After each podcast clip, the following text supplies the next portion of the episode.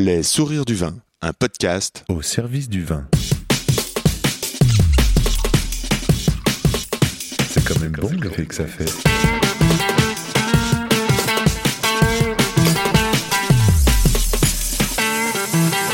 Attends, reviens, j'enregistre.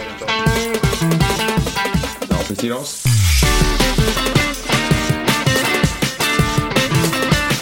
Jolie bouteille, sacrée bouteille.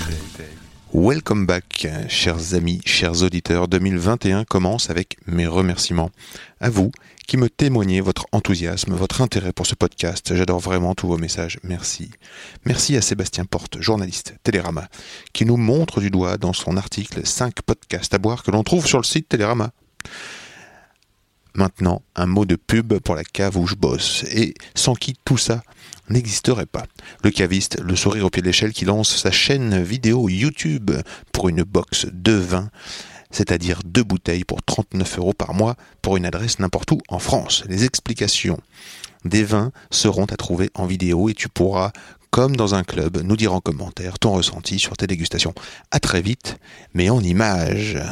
La box de vin du sourire. Trêve de pub. Et voici un vigneron, Thierry Glantenay, que j'admire par sa justesse, par son savoir-faire, par son humilité.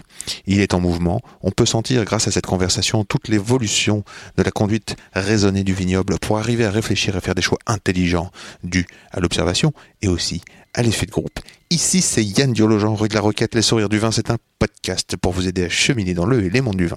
Qui se met comment au service du vin? Thierry. Comment donner la chance au vin d'être le meilleur possible? Je me demande qu'est-ce que le bon, qu'est-ce que le bon moment, qu'est-ce que le bon cadre, comment se plie-t-on en quatre pour que ça groove, comment tout d'un coup l'atmosphère vibre et que les poils se dressent, voilà ce que je veux. Mieux savoir, mieux comprendre, nourrir de belles relations au profit de nos oreilles. Le comment du pourquoi des gens du vin. Avec Thierry, nous avons parlé dans le désordre de prix d'une pièce de poulinim premier cru, de transmission, d'éducation, de négoce, d'intempéries, de chimie du vin, de goût des parcelles, d'esprit critique et de chaussures bien sûr. Une conversation à boire avec les oreilles et n'oublie pas, où que tu sois en bas de chez toi, pas loin de chez toi, il y a forcément un caviste, un restaurateur, un vigneron, un agent passionné qui saura t'entendre et se régaler d'échanger sur le et les mondes du vin. Pour me suivre et communiquer, je réponds sur Insta at yandiolo, y a 2 n d i o l o ou par email yandiolo at gmail.com. And let's talk with Thierry. On sort de la capitale, Beaune, direction le sud vers Meursault. Là, sur la droite, Pomard. Presque là déjà, la montagne, la colline, Volnay. Mignon petit village de 300 habitants. Thierry, 300 habitants, c'est ça? À peu près, même un petit peu moins. On est en, en, perte de vitesse sur la population, mais 250, on va dire. Bon, vous pouvez y aller parce que c'est très mignon. Une centaine d'hectares de Volnay euh, et un petit peu, à peine plus pour des Volnay premiers crus. Des vins fins pour connaisseurs, s'il en est. Parmi les plus beaux pinots du monde, la réputation de Volnay vient de loin, dans le passé, et continue de grandir dans le futur. C'est mérité. Et on le comprend mieux quand on a la chance de fréquenter des vins aussi bien faits que ceux de Thierry Glantenay. Thierry est l'un des gardiens, l'un des jeunes acteurs en mouvement de cette appellation. Thierry, bienvenue dans le podcast. Est-ce que Merci. tu pourrais nous faire une carte de visite orale? Alors, euh, Thierry Glantenay, donc euh, je suis pas si jeune que ça, hein, parce que j'ai quand même 40, euh, bientôt 47 ans. Ça se voit pas, ça se voit pas. pas. si je commence à perdre des cheveux. donc euh, en fait je suis euh, issu d'une longue lignée de, de vignerons euh, donc sur, sur Volnay, hein, à Volnay, puisque mon père, mon grand-père, mon arrière-grand-père étaient, euh, étaient vignerons. Donc euh, c'est comme la plupart des, euh, des familles euh, du village. hein, euh, tu l'as dit tout à l'heure, Volnay c'est trois- à peine 300 habitants et malgré tout c'est 30 domaines viticoles. Ouais. Donc on va dire que une grosse partie de la population euh, travaille, travaille dans les vignes. Et donc nous, euh, bah, comme tous les autres, hein, domaine familial, et c'est mon grand-père qui l'a quand même plutôt constitué. Il a, il a racheté pas mal de parcelles euh, à l'époque euh, dans les Pomards, euh, à Puny, parce que tu parles de Volnay, mais j'ai aussi un petit peu de, un petit peu de Pomards et également un petit peu de, de Puny-Montrachet. Énormément de Pouligny d'ailleurs. Une, une pièce par Ouais, un peu plus, mais bah, c'est pas non plus, c'est pas la folie. Mais c'est comment mon grand-père qui, avait, qui avait le- un peu le nez creux à l'époque. Ouais. Et il avait réussi à acheter cette, cette parcelle à l'époque où les prix étaient un peu moins. Oui, parce qu'à Pouligny aujourd'hui c'est la flambée. Tombé. À comme euh, beaucoup de. bah, la Bourgogne de manière générale, mais surtout les Blancs, et à Puigny, Meursault, c'est c'est devenu complètement euh, dingue au niveau Je dis une des bêtise, tarifs. mais si euh, une pièce ça vaut 8000 euros, 300, égale 300 bouteilles Alors, à peu près Une 300 bouteilles, une pièce de Puigny premier cru, on est plutôt, si c'est un beau premier cru, on est plutôt autour de 10 000. Ah, ça la augmenté, pièce. ça augmente, ça prend de la valeur. ça prend de la valeur. Donc le vin, le vin est pas donné. Et la, la vigne, le foncier, comme on dit, c'est encore, c'est encore pire. Donc voilà. À l'époque, mon grand-père avait pu se permettre d'acheter ces, ces parcelles, ce qui fait qu'on a, il a réussi à constituer un domaine d'environ 8 hectares, Mhm. euh, essentiellement sur Volnay. hein. Euh, On a du, du Volnay village, on a quatre premiers crus sur, euh, sur Volnay, Mhm. Brouillard, Centenot, Cailleret, Codéchène. Deux premiers crus sur Pommard, Érugien et Saucy, et donc cette fameuse parcelle à euh, qui est le- les Folatières. Magnifique. Voilà. donc Donc tu es vigneron de père en fils. vigneron de père en fils, mais mon père ne m'a jamais forcé, ne m'a jamais obligé à reprendre le domaine. J'ai des frères et sœurs. Alors je suis l'aîné, peut-être que j'ai pris la place de mes, mes frères et sœurs, mais Ouais. je pense pas. Ils étaient moins intéressés que moi par, euh, par le vin. Mais ça c'est pas venu euh, comme ça d'un seul coup. Hein. J'ai, ingénieur, c'est ça? je- c'est ça. J'ai comme, disons qu'à 18 ans, J'étais pas vraiment euh, plus que ça intéressé par, euh, par le domaine. Et comme je marchais pas trop mal à l'école, euh, voilà, j'ai fait des études en physique, chimie, et j'ai réussi à avoir un diplôme d'ingénieur en chimie il y a quelques années. Donc c'est pour ça qu'encore une fois, mon père ne m'a jamais obligé, m'a jamais forcé à reprendre le domaine. C'est vraiment moi qui me suis posé des questions au fur et à mesure de mes études. Et quelques mois après avoir eu mon diplôme, ma place n'est pas, pas dans la chimie, euh, je, reviens, je reviens à Bolnay. Est-ce que le vin c'est de la chimie? C'est de la chimie. euh, alors le, le mot chimie peut faire peur. Bien euh, sûr, c'est mais- pour ça. Mais euh, le, le vin, c'est c'est de la chimie. euh, c'est la biologie et de la chimie. hein. C'est comme euh, le, vin, c'est comme la vigne, c'est comme un être vivant. Euh, donc on parle, on soigne un- une plante, on soigne un être vivant. Enfin, on soigne. On essaye de la, la faire pousser, qu'elle donne les, les meilleurs raisins possibles. Après, c'est même de la biochimie parce qu'une fois qu'on a récolté les raisins, la transformation du raisin, enfin du, oui, du jus de raisin en vin, c'est de, de la fermentation alcoolique, c'est de la chimie, hein, c'est de la biochimie. Euh, mais encore une fois, il ne faut pas avoir peur du mot chimie, c'est quand même un processus naturel.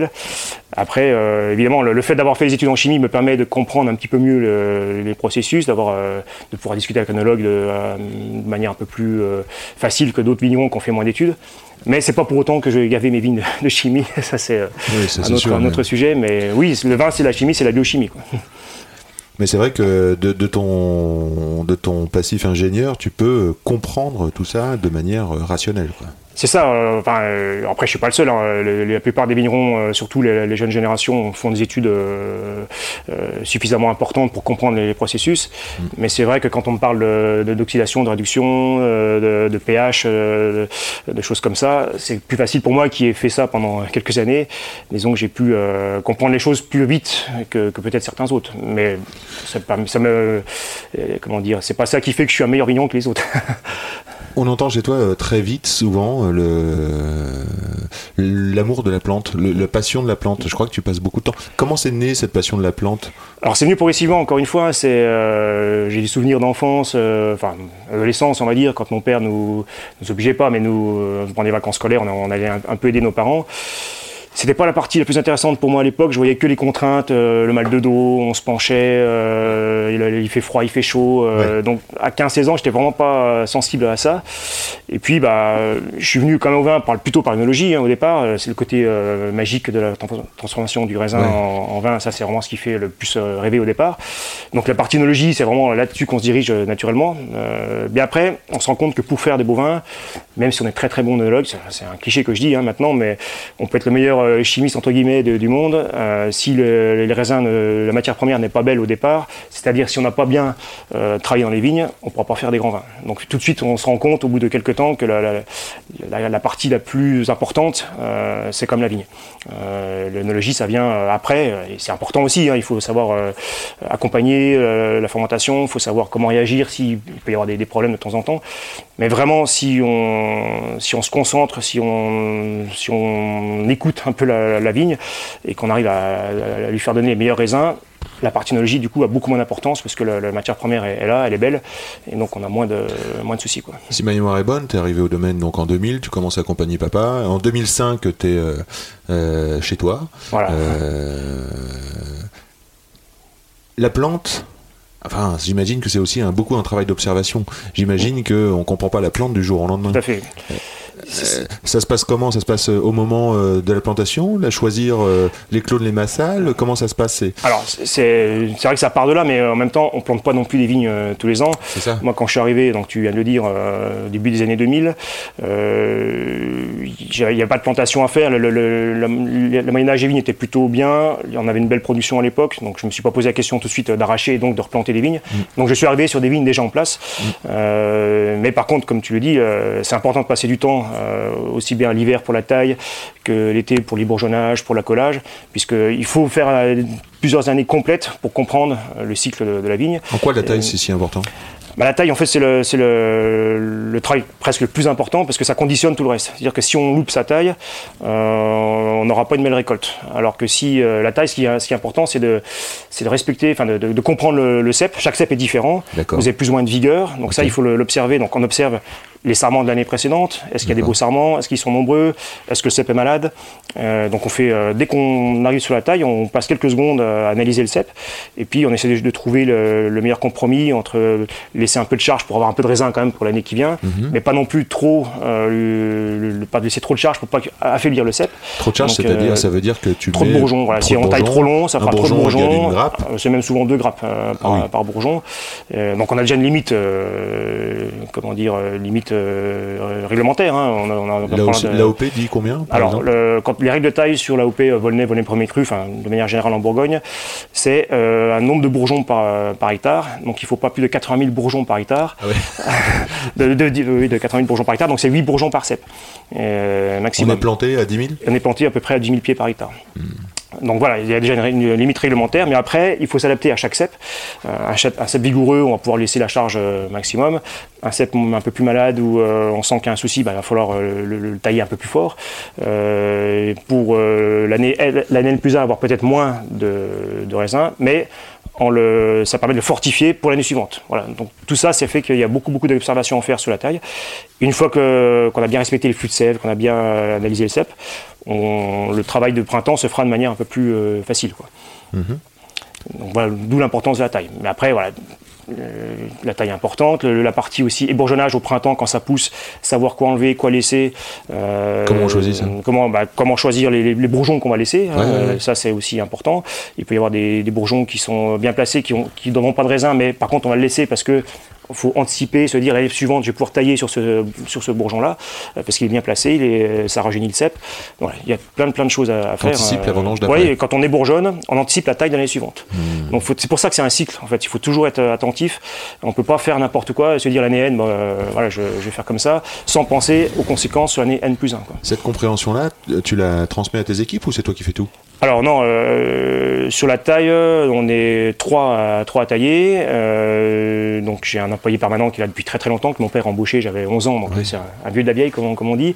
Mais euh, justement, on aurait pu penser qu'il n'aurait pas voulu modifier ses habitudes. Et en fait, euh, si, il est, euh, il est très très sensibilisé à ça. Je lui ai même fait faire des formations euh, Ah, sur la taille qu'on appelle la taille bio-poussard, qui est un système de taille plus respectueux des flux de sève de la plante en général. Donc on a fait tous les trois, une saisonnière aussi, tous les trois cette formation il y a, il y a deux ans, pour les sensibiliser justement à ça. Et euh, encore une fois, si, les, si le travail de taille est bien fait dès le départ, on arrive quand même à, à mieux gérer le- la suite de, de la vigne. Quoi. Enfin, la Tout l'enjeu, c'est d'avoir un raisin euh, mûr, euh, euh, bon. C'est ça. alors, En fait, un- en fait, il faut un cep équilibré. Si le cep est équilibré, si euh, on le saucide pas trop, si euh, euh, s'il est juste, euh, encore une fois, équilibré, il va donner des raisins, euh, donc un nombre de raisins, euh, je sais pas, entre 8, euh, entre, entre 6 et 10 raisins, pour être un peu large, qui seront euh, ni trop gros ni trop petits, euh, donc bien équilibrés, bien en sucre, en acidité, euh, et la plante sera... euh, Avec du de- goût. Avec du goût, ouais, avec Parce des, des peaux un peu épaisses, avec... voilà, Limiter le rendement, ça, ça sert, concentre. Ça, con- ça Voilà, sert à Quand on limite le rendement, ça concentre les raisins. Alors après, il ne faut pas non plus aller à l'extrême. Euh, dire, bah, je vais tout tailler à deux yeux, je vais faire deux raisins par cep. Euh, et après, il n'y a plus de sens. Euh, Déjà, économiquement, c'est pas valable de faire deux raisins par cep. Mais même après, on, on va trop stresser le- la plante également. La taille, c'est quand même un mutilant. hein. Donc il faut, euh, on n'a pas le choix parce que si on fait pas la, si on fait pas de taille, euh, la vigne c'est une liane. hein. Elle va pousser, euh, on va pas, la- on va pas la maîtriser. Donc on est obligé de la tailler, mais il faut la tailler de la, la manière la moins mutilante possible. Et qu'elle soit, que le cep soit encore une fois soit le plus équilibré possible. Donc ça, ça se fait pas un an. Moi-même, au début, je, je taillais sûrement pas de la, la- la meilleure des manières, mais euh, au fur et à mesure, en, réfléchissant, en, en observant, en, en- en- comment dire, en tenant compte aussi des avis des autres vignerons qui sont un peu plus en avance, bah, cette fameuse tag Vieux Poussard euh, qui arrive maintenant euh, depuis quelques années, il faut toujours se remettre en question. Et puis Le raisin est sur la grappe. Ouais. Est-ce que tu laisses pousser la masse foliaire, comme on dit, Ouais. pour augmenter la photosynthèse? Est-ce que, que Alors- ça c'est quelque chose d'intéressant? Ça, oui, c'est par rapport à ce qu'on faisait à l'époque. Euh, J'ai augmenté, euh, la- comme tu dis, la surface foliaire, donc la, la hauteur de, de rognage. Euh, donc le rogner, c'est-à-dire que quand les, les vignes poussent, on les, on, on les coupe à un moment donné pour pas que ça, ça soit trop, euh, qu'elles partent un peu dans tous les sens. Quasiment tout le monde fait ça, sauf certaines personnes, mais euh, 99% des vignerons le, le font. Et donc au départ, on, on coupait un peu, enfin on rognait un peu trop bas, et donc il y a moins de surface foliaire, donc moins de photosynthèse, donc moins de maturité dans les raisins. Et la tendance générale, c'est quand même d'augmenter un petit peu la hauteur de rognage pour avoir plus de surface foliaire. Alors la contrainte, c'est que le- la vigne est plus difficile à, à conduire parce que comme ça monte, ça peut retomber, ça peut être un peu plus le chantier euh, dans les vignes. Mais euh, Ça peut venir faire de l'ombre à la grappe? Alors, c'est ça- c'est aussi un aspect important parce que on a appris euh, il y a 10-15 ans, on nous disait il faut absolument faire des raisins concentrés, euh, aérer les raisins pour qu'il n'y ait pas de maladie, Pour que ça sèche, que pour le ça vent sèche, passe. que le vent passe, qu'il n'y ait pas de maladie euh, due à des champignons comme le mildiou ou l'odium. Donc on a fait ça. Et maintenant, on se rend compte avec les étés qu'on a qu'on a, on a, tout bien fait et on se rend compte qu'il y a des raisins qui sont au soleil et qui brûlent. On appelle ça l'échaudage. Donc on se dit est-ce qu'on a, est-ce qu'on fait pas, euh, est-ce qu'on fait pas un peu fausse route aussi avec les, la canicule, euh, les Éch- canicules qu'on a maintenant Échaudage, euh, alors 2020, 2019, 2018, un peu ou depuis pas? euh, surtout 19 et 20. 2018, ça s'est bien été. passé. Euh, on avait une belle récolte, chaude, mais euh, pas trop. On n'a pas eu de, de coup de chaud à 40 degrés comme en 19 ou en 20. Mais en 2019 et 2020, quelques parcelles, euh, des, des premiers crus bien placés, euh, bien, bien au sud, avec le soleil qui tape vraiment de- dessus. C'était des ça prémices. Est-ce que c'est un peu comme 2003 et 2005 alors, comme 2003, ouais, c'est 2003, les années qu'on a maintenant, on va dire depuis euh, 2018, 19, 20, c'est quasiment les climats de 2003, parce que là, ça fait quand même quelques années qu'on vendange quasiment tout le temps fin août, début septembre, euh, Ça, à, part, à part hein. 2017 ou à part quelques exceptions comme ça. Mais le cycle de la vigne se raccourcit. Euh, ça, ça débourre euh, très, très, très tôt maintenant, euh, début mars presque, mi-mars, et on vendange. D'où les risques de gelée. D'où les risques de gelée de printemps. Donc ça, c'est aussi un risque qu'on avait un peu moins ces temps-ci, mais qu'on a de plus en Mais, plus euh, maintenant. 12, 13, 14. C'était la grêle, en 12 Grêle, 14. grêle, grêle. Ah oui, à Volnay, on a bien Ah donné. non, c'était euh, 16. euh, le- 16 le gelée. On a perdu deux tiers de la récolte en, en 2016. Euh, donc on a les risques de gelée au printemps, on a euh, maintenant les, l'été. La, la grêle l'été, et on a aussi l'échaudage maintenant, euh, les canicules de, de juillet-août qui font que les, les raisins brûlent. Quoi. Voilà. Donc ça devient compliqué pour faire des récoltes entre guillemets normales.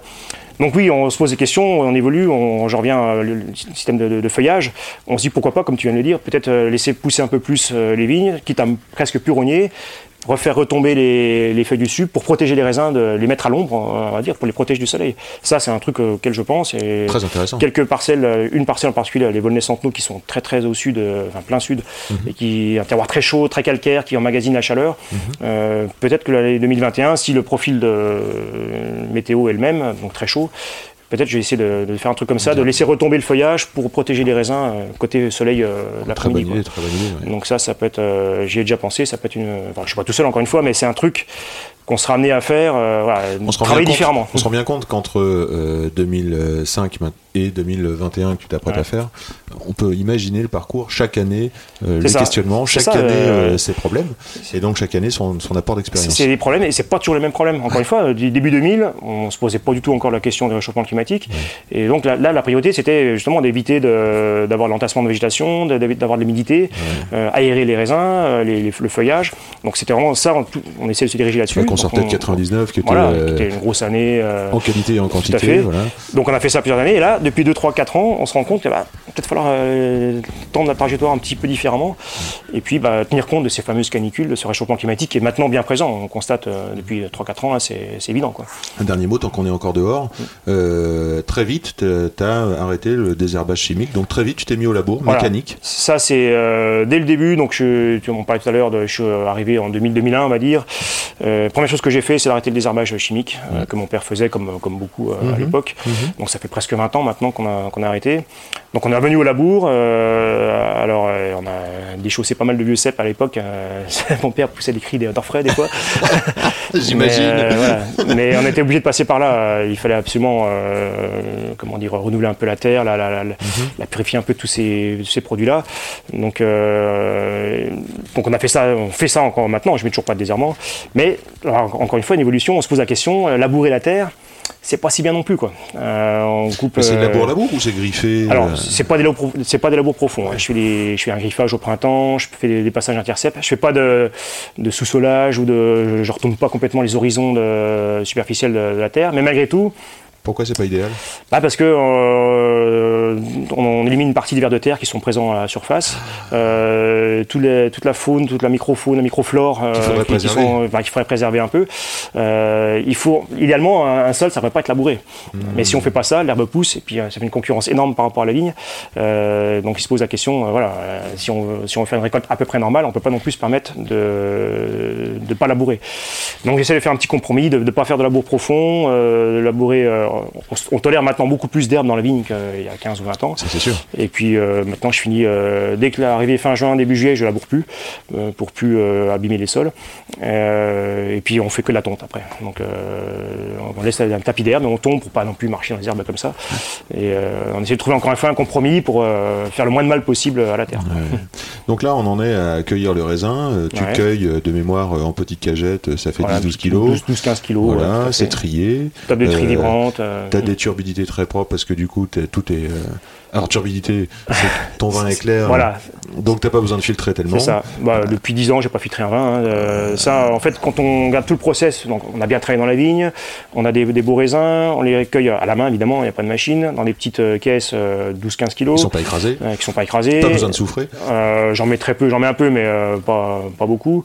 Le blanc, je mets pas du tout. Quand je fais le, le punni, pressurage, il y a zéro soufre euh, sous le, sous Pour le éviter les problèmes d'oxydation, pour qu'ils prennent Voilà, son pour éviter, les, oxygène. voilà, pour éviter les, les problèmes de prémox qu'on a beaucoup observé sur les, Dans les années 2000, c'était un Donc, euh, voilà. ouais. Et donc en faisant ça, on va oxyder tout de suite les molécules sensibles. Ouais. Et du coup, on les retrouve pas dans les, dans les vins euh, durant l'élevage. Il paraît que ça fait peur au début. Oui, quand, le- quand le jus dans le pressoir est complètement noir, euh, le nog m'a dit non, non, t'inquiète pas, ça, ça va bien, ça va bien se passer. Euh, non, non, ça c'est. Et parce qu'en cave, tu utilises pas d'enzymes, pas de collage, donc Voilà. pas de tanin artificiel, Non, pas non. de gomme arabique. Non, non, pas tout ça. Tous ces pas- produits connus. Voilà, qui sont autorisés. Hein, c'est pas de la... On revient un peu à la chimie. Hein, c'est la chimie, mais c'est des produits autorisés. C'est pas de la fraude. Hein, ceux qui l'utilisent ont tout à fait le droit de, de le faire. toi, tu le fais pas. Mais non, euh, les seuls produits, donc c'est comme le soufre, je ne suis, pas en- je suis pas en vin nature, donc j'utilise un minimum de, de- de sulfite, de, soufre, mais c'est quasiment le, le seul produit que j'utilise. euh, Mais un minimum, il me semble que tu arrives à 30 oui, ou 45 maintenant, total. euh, sur, en total, sur les rouges, je suis à, je suis à 40-45, euh, sur les blancs, 50-60. Quoi. Donc on, on souffre. Est-ce qu'on peut euh, ça, par exemple, aux, aux techniques et aux produits que pourrait, pouvait mettre dans les années 80 euh, ton père ou grand-père Bah, c'était euh, eux, c'était l'inverse. ça, C'était euh, encore une fois, c'est pas eux qui souhaitaient ça, mais c'était tout un environnement. Oui. Euh, c'était là, là, c'était l'époque de la vraie chimie euh, lourde, on va dire.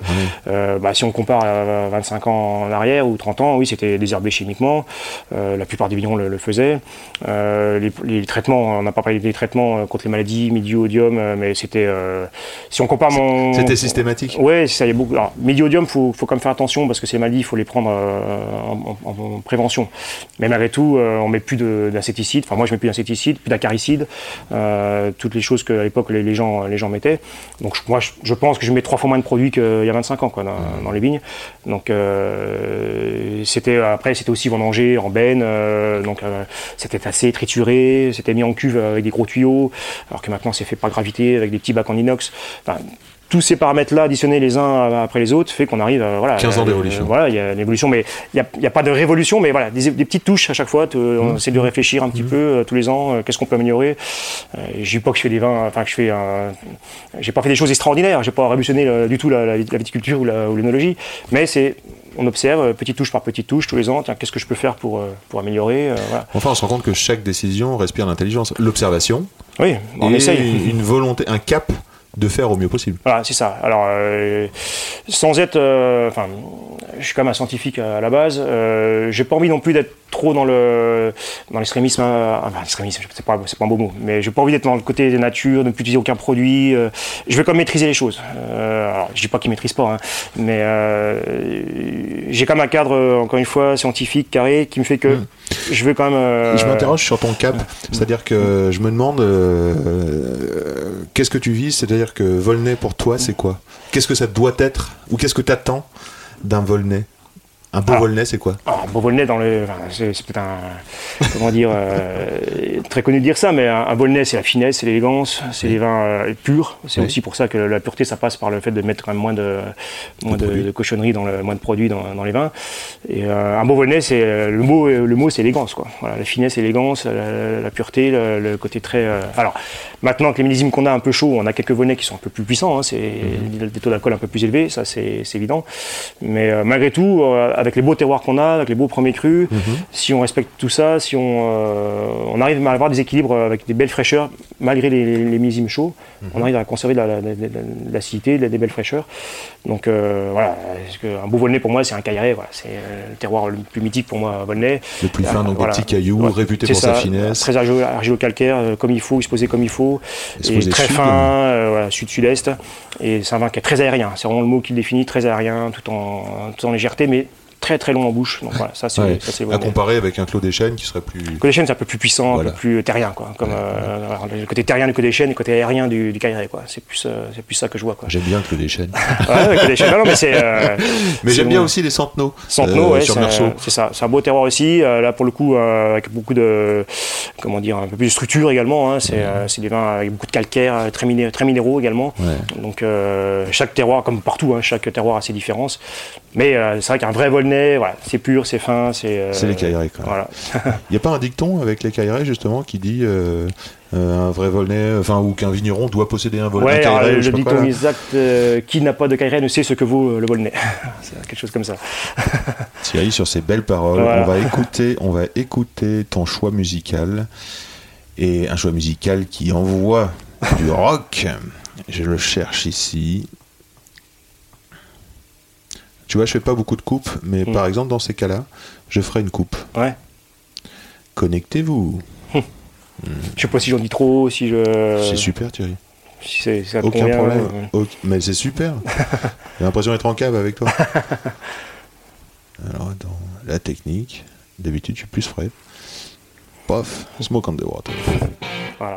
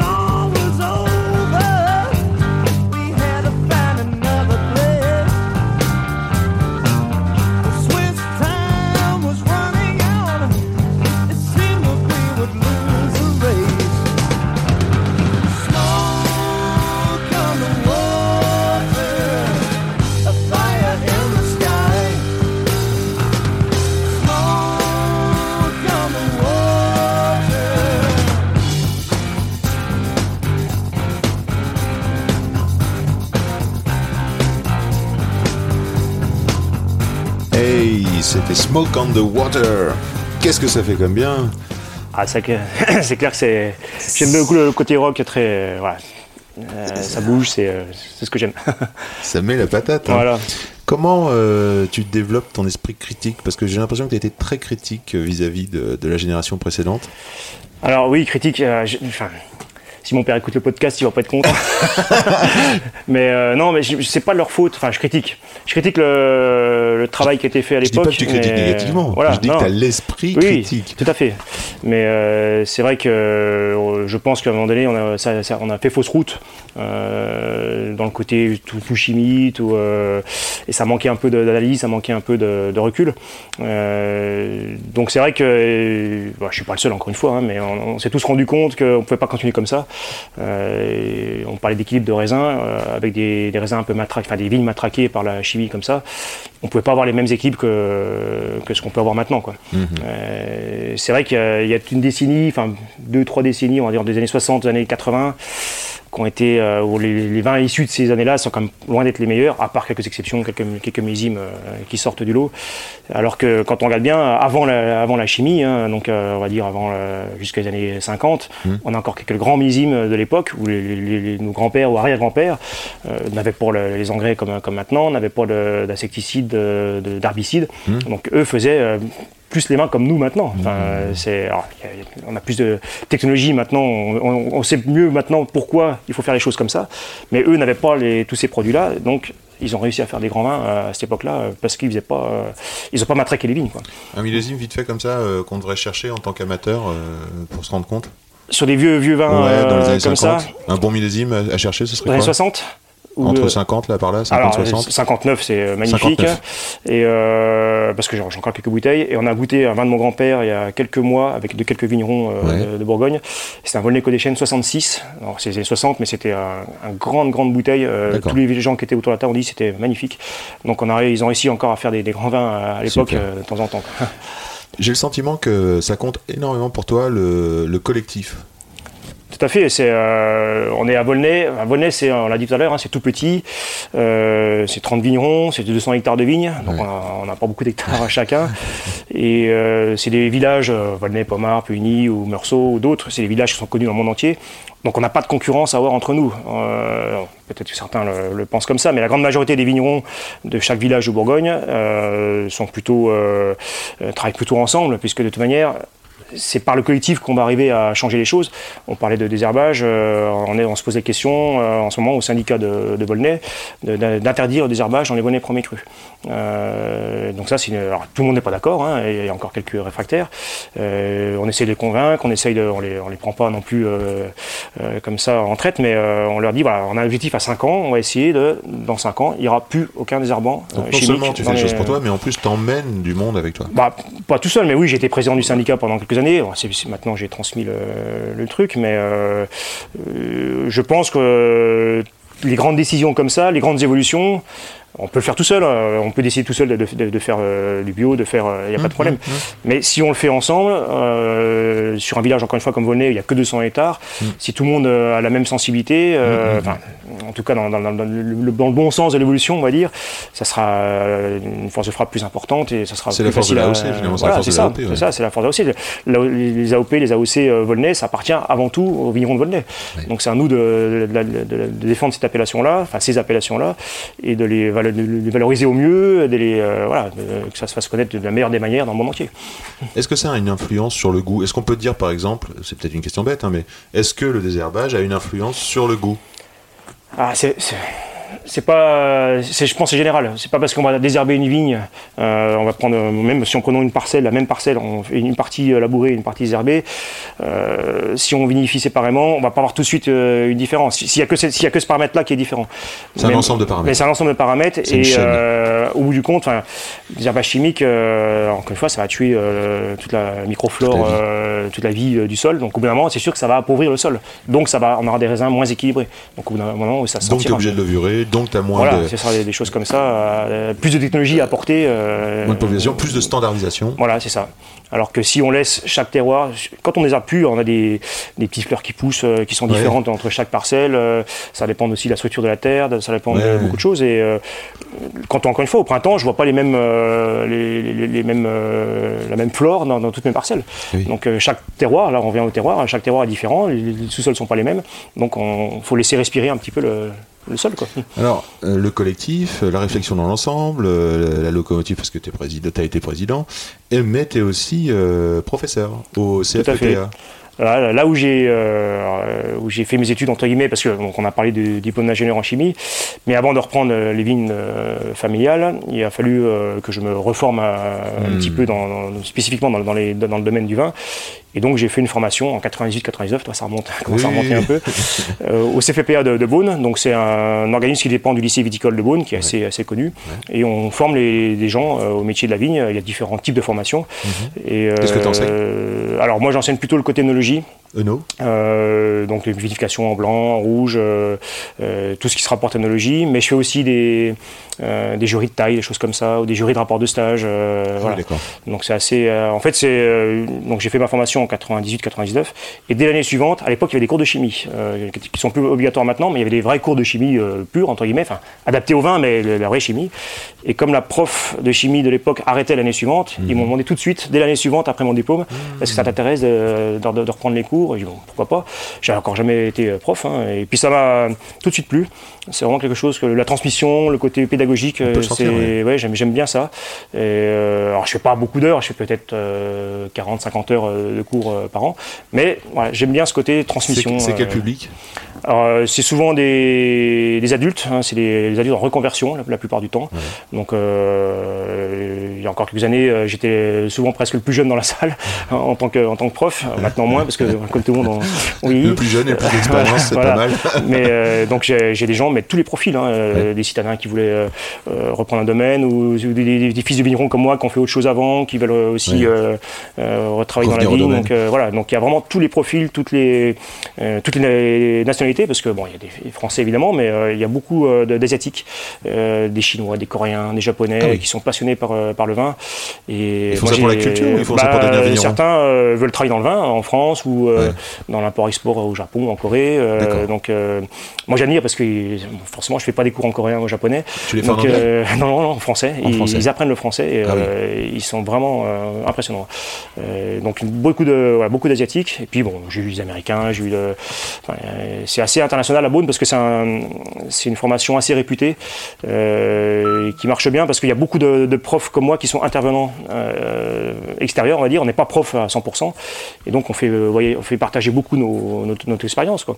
Il y a même cette année depuis cette année une demi-journée dans l'année je les accueille au domaine et euh, je remonte le matériel, on, déguste, on, on parle. voilà. Donc on Est-ce que, est-ce que c'est un autre métier, ça, quand même, la pédagogie? C'est pas un truc. Non, et, pas et je inné, ça pensais pas être fait pour ça. Bah oui, on apprend sur le pas, hein, comme, comme on dit. Ouais. Euh, Moi, pareil, je pensais pas être euh, bon pour ça, je pensais pas que ça m'intéresserait. Et j'ai un peu hésité au début, et puis euh, je me suis lancé, et finalement, je me rends compte que j'aime beaucoup ça. Euh, expliquer les choses, partager, euh, transmettre. euh, et je pense que les gens sont contents, parce que j'ai plutôt des retours positifs de la part des, de mes anciens élèves, entre guillemets. Donc, Ouais, j'en suis sûr. non, c'est vraiment, j'aime ce côté-là. Qu'est-ce qu'ils viennent, tes anciens élèves? Ils ils- ils s'installent, ou alors ils font du commerce, ou alors ils font. C'est des- ça, ou même simple, enfin simple. euh, Je travaille juste dans les vignes en tant qu'employé, en tant que. Euh, c'est comme un secteur qui recrute euh, assez facilement, donc la plupart trouvent du travail. S'ils sont pas eux-mêmes vignerons, ils peuvent être employés dans un premier temps, ils peuvent faire du commercial, ils peuvent. euh, mais beaucoup restent dans le milieu du vin. Est-ce que tu as un programme pédagogique fort imposé? Et est-ce que ce programme correspond à tes valeurs? Alors, euh, disons que quand on fait la vinification, en- ouais, par exemple, on prend une vinification en rouge, mais les responsables de l'établissement vont pas me dire tu apprends la vinification en rouge traditionnelle avec. euh, Non, c'est vraiment euh, justement l'avantage, c'est que c'est notre sensibilité qui doit qui doit rentrer en jeu. Et je suis euh, ils- durant leur scolarité, ils vont voir d'autres profs avec d'autres sensibilités. On m'a jamais dit tu dois absolument parler de ça, euh, ou ne parle pas de ça, ou voilà. D'accord. Donc euh, c'est pareil pour la taille. euh, bon, il y a la taille bio euh, simple en Bourgogne euh, il faut qu'ils apprennent parce que ça c'est vraiment la, la- la taille euh, de basique. Mais euh, chaque, on voit bien quand on fait les, les examens de taille, chaque prof ou chaque examinateur a une sensibilité différente. Donc, euh, et c'est bien aussi pour les élèves, parce que, enfin pour les, les apprenants, parce qu'ils ils arrivent à voir différentes écoles entre guillemets, et ça leur permet de se faire une idée aussi par eux-mêmes. quoi. Ouais. On sent bien que c'est un métier de, de savoir-faire. Oui, c'est ça. Et, euh, et je trouve encore une fois la- le côté euh, transmission, en étant aussi dedans 90% du temps, parce que c'est pas mon métier euh, de sûr. base, c'est vigneron, c'est pas prof. Mais je pense qu'on apporte, moi les autres, hein, on apporte une, une valeur ajoutée. C'est l'expérience, quoi. Et, c'est, on n'est pas, c'est pas qu'un savoir scolaire dans le livre. C'est vraiment, je refais un cours sur la vinification rouge. bah, tiens, telle année j'ai fait ça, j'ai eu tel souci ou j'ai fait comme ça.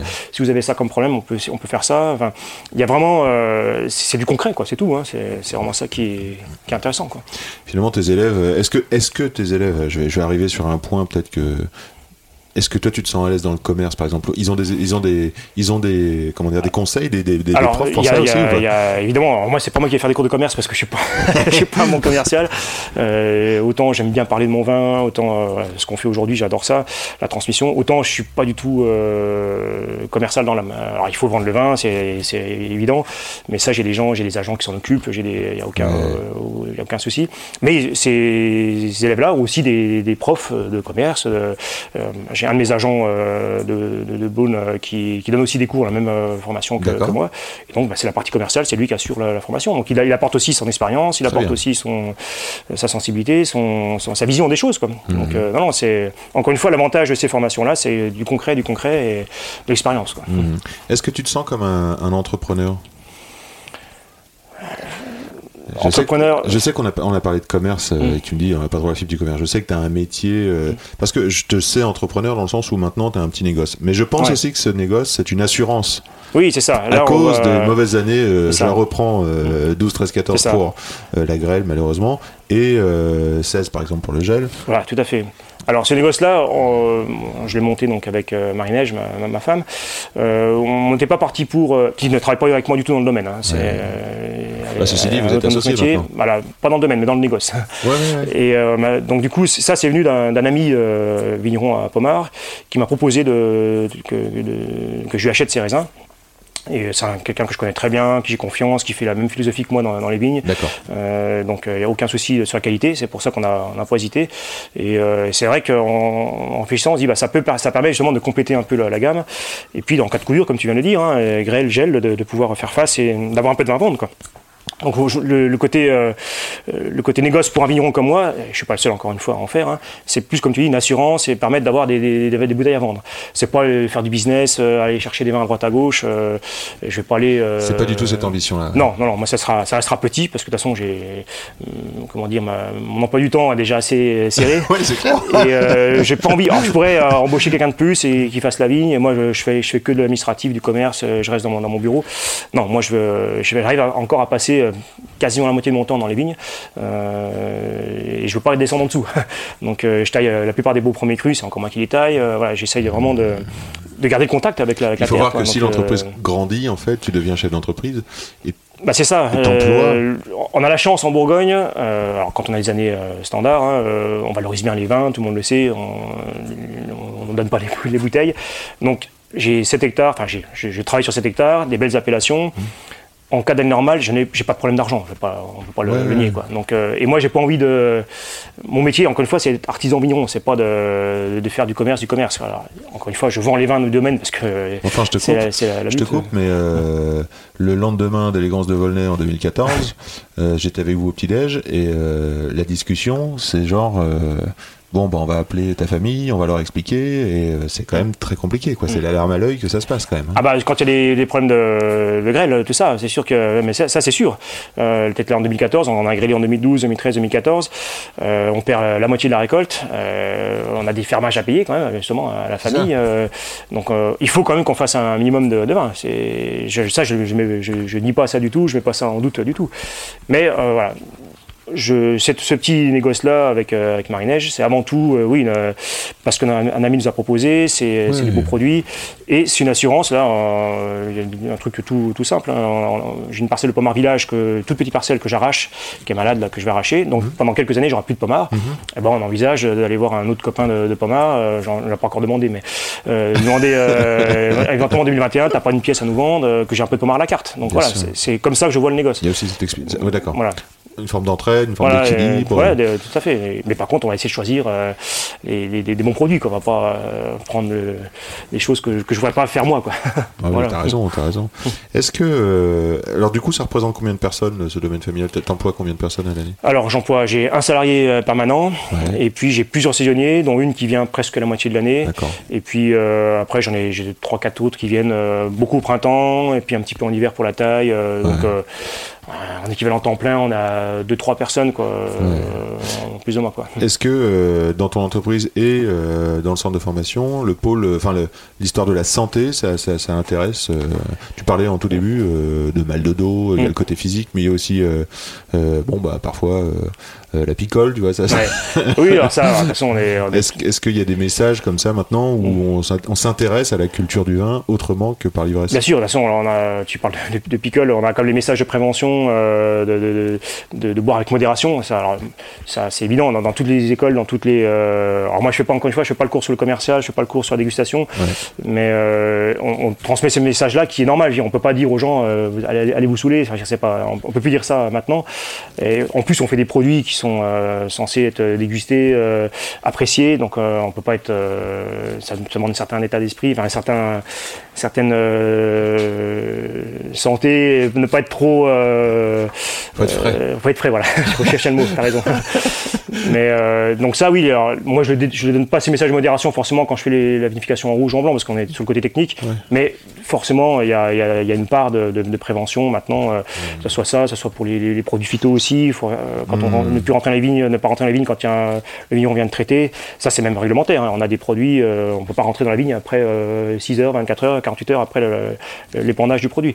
Donc ça, par rapport à il y a même il y a 20-25 ans, on a beaucoup plus de messages de prévention, de sécurité euh, qu'à qu'à l'époque. Ça, c'est évident. Mais c'est un peu normal aussi. hein. Dire, si on peut éviter de quelqu'un d'avoir une maladie ou d'avoir un accident, euh, c'est pas plus mal.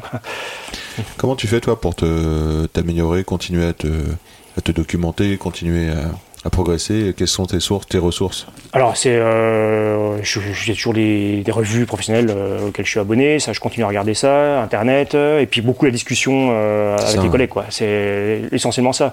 Que ce soit Volney ou ailleurs, on a quand même des, des gens qui sont toujours à l'affût de- d'évoluer positivement.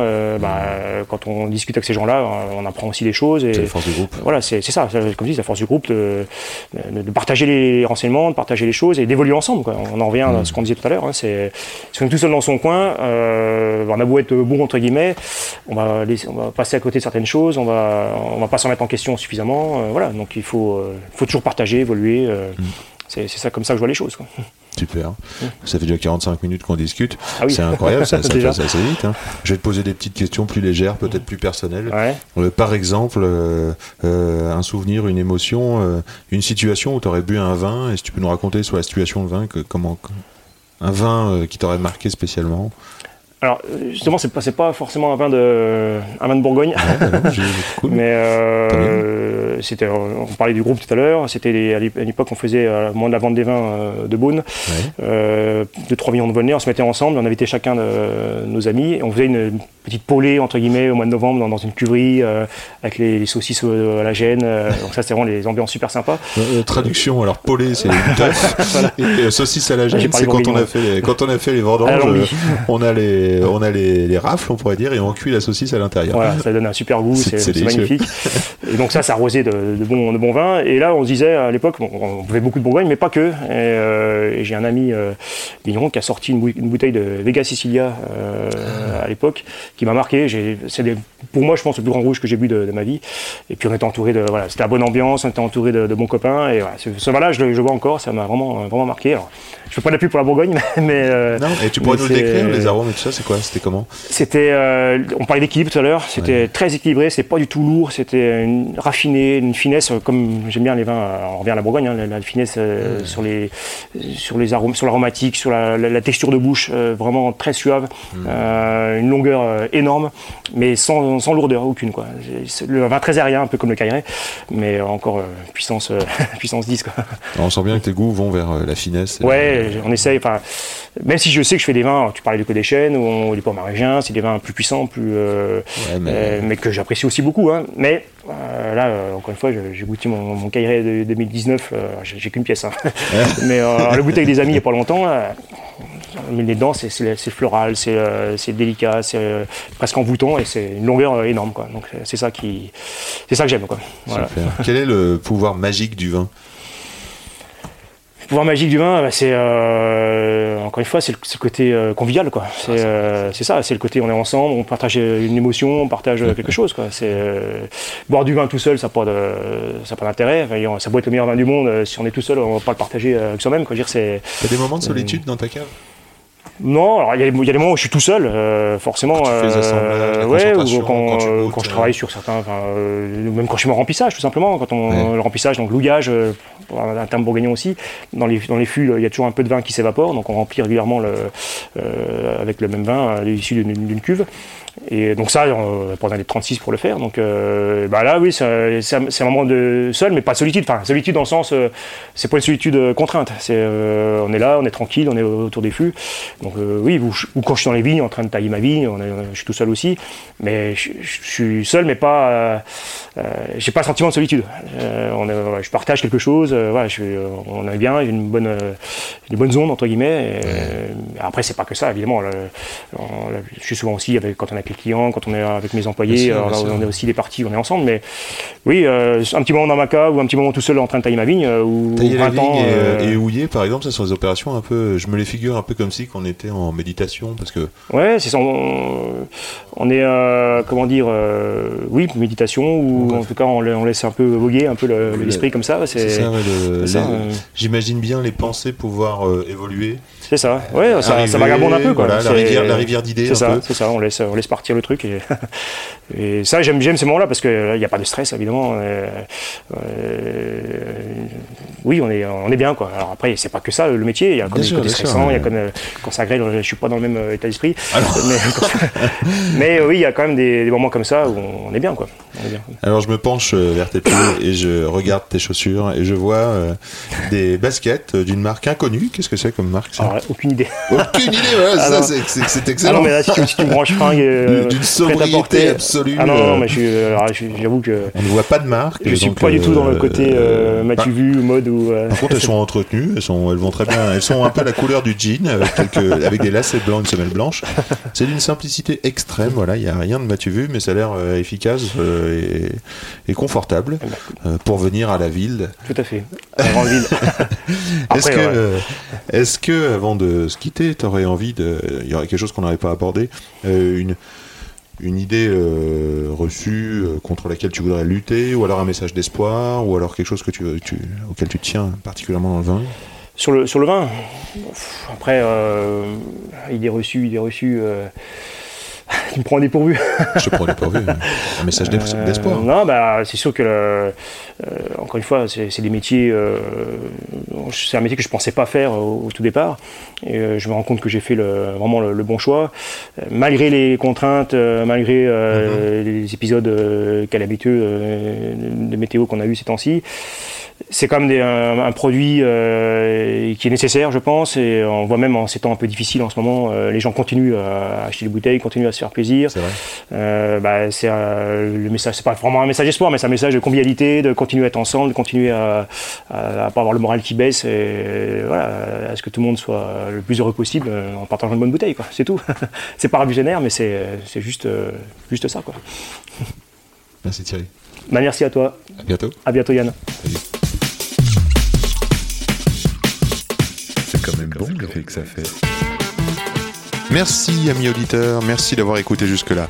Une pensée, une good vibe, faites tourner, dites-le, faites-le savoir que ça existe. Ça nourrit, ça renforce. Marocco du jour, le bon grain de l'ivresse, épisode en Côte d'Auxerre. Merci Felipe Musica pour le son, merci encore Thierry Glantin d'être venu. Merci pour les relectures et les mots Aurélie Soubiran. Pour me joindre, Insta at Yann Diolo, y a 2 n d i o l o ou yandiolo at gmail.com. Au plaisir de se croiser ici ou là.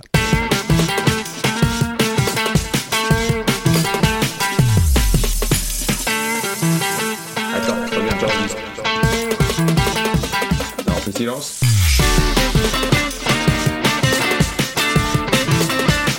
Jolie bouteille, sacrée bouteille.